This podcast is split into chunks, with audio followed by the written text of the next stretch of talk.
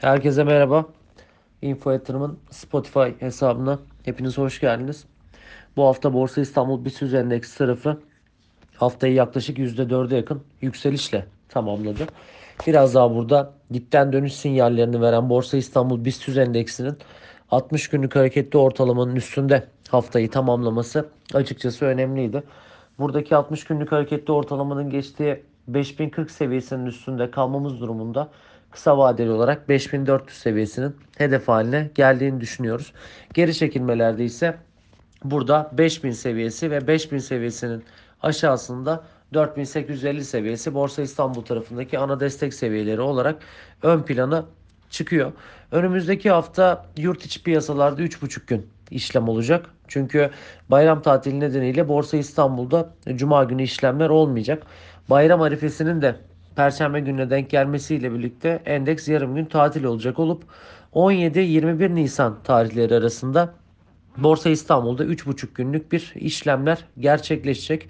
Salı gününün takasının pazartesi günü olacak olmasıyla birlikte tatil dolayısıyla burada kredi faizlerinin işletilmesi, kredi kapamaları açısından Borsa İstanbul tarafında kısmi de olsa bir baskı yaratabilir.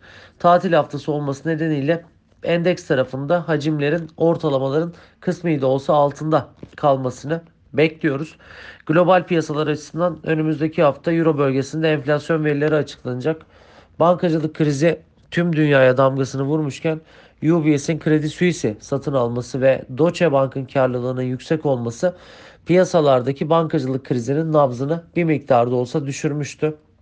Global merkez bankaları faiz kararlarında ise açıkçası bankacılık krizini çok da etkili bulmadı ve bu kapsamda da faiz artırımlarına devam ettiler ve bankacılık krizini bir miktarda olsa es geçmiş oldular.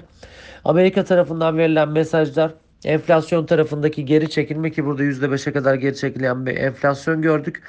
İstihdamdaki seyrin yavaşlaması, haftalık işsizlik maaşı başvuruları sayısında bir yukarı yönlü seyir vardı ve FED tutanakları gibi birçok akış Amerika tarafında 2023'te parasal genişleme olabileceğine dair sinyalleri bize verdi. Burada ECB'nin ise sıkı tavrı devam ediyor. ECB'nin faiz artırımından önce önümüzdeki hafta enflasyon verileri açıklanacak Euro bölgesinde. Enflasyondaki yukarı yönlü seyre rağmen ECB'nin faiz artırımlarına geç kaldığına yönelik eleştiriler vardı geçtiğimiz dönemlerde.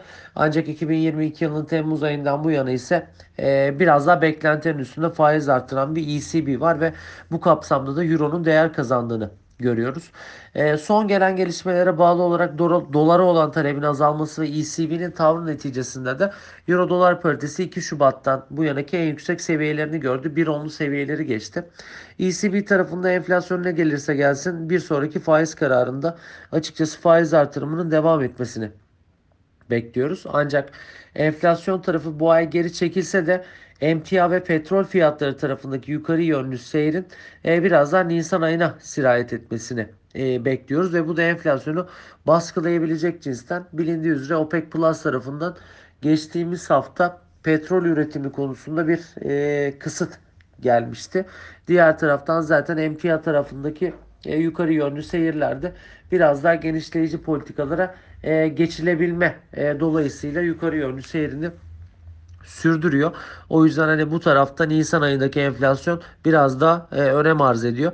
Bununla birlikte haftaya ECB'den de bir toplantı tutanakları yayımlanacak.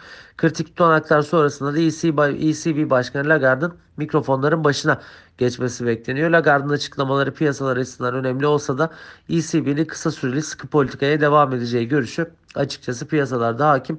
Bu da FED'in belirsizlik ortamının olmasıyla birlikte Euro dolar paritesini yukarı çeken önemli unsurlar arasında yer alıyor. Benim sizlere bu haftalık aktaracaklarım bu kadar.